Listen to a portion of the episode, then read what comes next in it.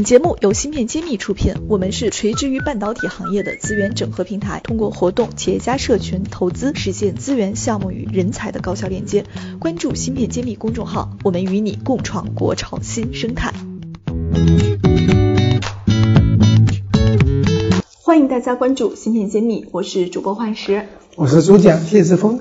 今天和谢博一起来探讨一下最近发生的一些芯片的热点事件。我们会发现啊，其实国际上关于芯片的舆论呢还是蛮多的。这不就是有一个问题是如何看待俄罗斯决定绕过 5G，直接开发 6G 网络？大家也很想通过我们来了解一下俄罗斯目前的移动通信技术处于什么样的一个水平。其实俄罗斯今年在国际局势上面是一个特别重要的一个存在了。我想就这样的一个技术。方向的一个角度的问题，请谢博跟我们先聊一聊他的观点。啊，这不光是俄罗斯，也很多国家和地区也希望说，我我们如果五 G 不做的不好，我们直接开发六 G 网络。那么这种思路是大家觉得很正常，但实际上每一个每一代的技术，它是其实是有积累的。所以我个人的观点就是说，你要做六 G 的话，你五 G 的积累还是需要。你看，中国从历史上从一 G 到二 G 都基本上是学习和借鉴外国，等到三 G、四 G 我们就开始爆发，到五 G 我们就领跑，直接到六 G。这个呢，从俄罗斯角度来说，因为俄罗斯的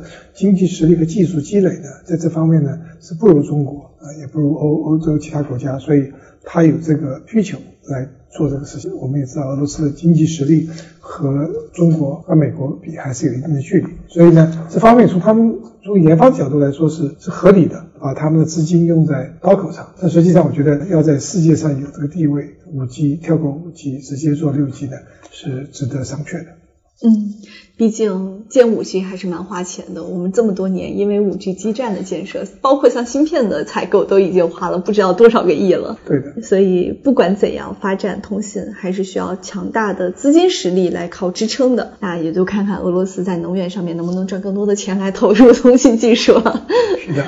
好的，好的。那我们看看下一个问题。下一个问题也是关于国际形势的，就是美国要求韩国参与芯片四方联盟，因为这个四方联盟其实我们之前也有所关注。那中国的外交部呢回回应是说，希望韩方秉持客观公正的立场。那关于四方联盟这个事情，以及对我们芯片行业国内的一些产业格局上面会不会有什么影响？所以这方面也想听谢博给我们做个解读。啊，其实这个芯片这个产业链是一个全球产业链，我们一直认为不是一个国家或者少数呃几个国家能够做的。那么关于这个芯片四方联盟的话，我想大家。都可以有自己的观点啊。我总的来说，我们认为，因为国际形势这样，大家都在做各种各样的结盟。其实我们经常不讲芯片吧，我们讲经济里面也有各种各样的联盟，目的是呢能够把力量集中起来做大事儿。那么啊，相对来说，这四方联盟都是选美国选的是在芯片产业比较啊强的国国家和地区。那么中国实际上呢？也应该在这方面的建立自己，那么把这芯片方面的联盟建立起来，让自己更加强大，而不是靠一个国家。我再三说，最好是全球联盟，大家一起来干这个事儿。过去也是这样干的，仅靠少数的一两个国家、几个国家的是不行的。那么特别今天提到的是韩国，其实韩国是个小国家，它的嗯存储芯片特别强大，显示三星、海力士特别强大，占到百分之五十以上，是百分之七十以上的市场。所以这里面是美国希望韩国这个加入的原因。那么中国是一个芯片最大市场的国家，按理说任何国家和中国联盟做芯片都是会得益。那么这也是我们未来应该看到我们有强大的需求，强大的市场。所以说韩国会比较纠结，如果你是不是说加入四方联盟，你就不能加入中国的联盟呢？对吧？我们也可以搞，就是说东亚联盟。韩国、日本、中国、台湾地区起来搞这个，所以这些呢，我觉得都比较政治化。我还是认为，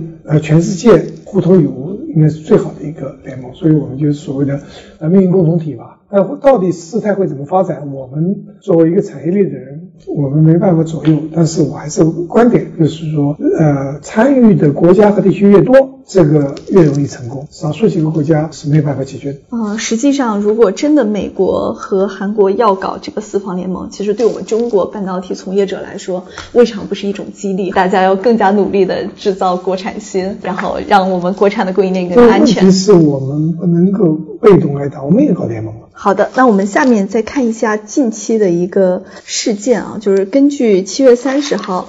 国际半导体协会 SEMI 在最新的一期硅片行业季报中提到的，说我们二零二二年第二季度全球硅晶圆的出货量已经超过了今年第一季度，创下了历史新高。所以这个是一个最新的出货量的一个数据嘛？但是第二季度的硅晶圆出货量比同期呢，就是增长了百分之五。但是同时呢，他也说出这么强劲的需求也是依旧受限。那么我想基于这个新闻呢，也想请谢博给我们解读一下，您觉得未来？的半导体市场会是一个什么样的发展趋势？因为数据上面来说体现需求强劲，但是很多代工厂又说自己可能最近产能有所松动，所以您怎么看这个方向的一个趋势呢？我们要了解这个趋势，就要看半导体这个产业的历史。在过去六十多年的历史中，半导体产业周期性发展，也就是说它会上去波峰。波底会起伏，最近这几年半导体都非常好，所以现在呢是正在走下行，所以是很正常的一个周期。在这个情况下，因为持续高涨，那么这次下行我们看到可能就是会比较惨烈，会掉的比较多。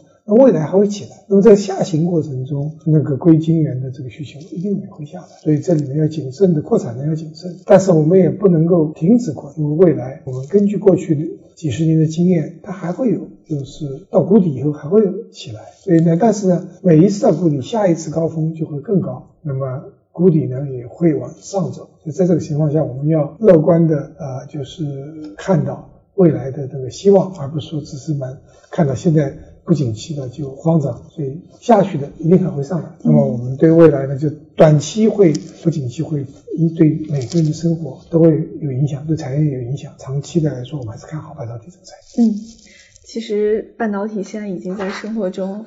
方方面面都已经存在了，所以我相信用硅的这个机会是越来越大的，包括在硅上面长其他的材料的机会也非常大。好的，我们再来看一个，最近有一个倾听 FM 上面的粉丝给我们留了一个问题，他说我们在韩国呢有很多小型的 IP 设计公司资源，把这些公司的技术资源呢导入到中国市场来进行相关业务的承接。问啊，我们这个事情是不是有市场、有资金的情况下并购这些公司，吸收他们的团队来中国工作是否可行？就说明。我们现在的粉丝的质量很国际化，是这个是要求这个讲到韩国的，韩国这个半导体产业是比较和中国是很不同的。我前面说，就它的风格跟中国完全不一样哈。因为韩国相对来说是个比较小的国家，它就要聚焦，所以呢，它是举国之力呢支持两家巨大的芯片公司，一个呢三星，一个是海力士，三星电子、海力士。那么这两家公司主要都做存储的世界的领先第一、第二名的公司。但是除此之外呢，韩国的半导体公司都很小，就没有这没有你没有第三名的，就在国际的竞争上面来，哎，都是非常非常小中小型的 IP 设芯片设计 IP 设计服务公司或者是设计服务公司，在这个情况下，围绕都是为三星本地做服务的，就是供应链都是本土的一些小公司来支撑，嗯，那么这些公司呢，确实中国对他们说很有吸引力，中国肯定有，中国需要。发展产品呢，需要这方面的 IP，所以这个市场是非常非常好的。但是由于文化不同、语言不同，如何能对接呢？这个是一个比较难的问题，啊。包括日本啊，日本其实有很多资源，我们也可以引进。其实这些小公司对他们来说，他们也很希望能找到更大的市场，但是他当然跟中国合作又会有其他的顾虑。他们很愿意，但是我说语言的问题、文化的问题，这个真正来了都没有问题。其实我们就讲。下一个问题啊，实际情况下，并购这公司吸引他们团队到中国来工作是否可行？这完全可行。其实有一个很好的案例，如果你看到最近上市公司有一家公司，呃，叫做东兴半导体，那么他们就有他们的一些技术团队，就原来就是韩国的一个团队。那么当然它是一个上市公司，你们去看可以看它的公开消息啊，这个都是公开的消息。所以它有一个非常强大的一个呃技术团队是是韩国的。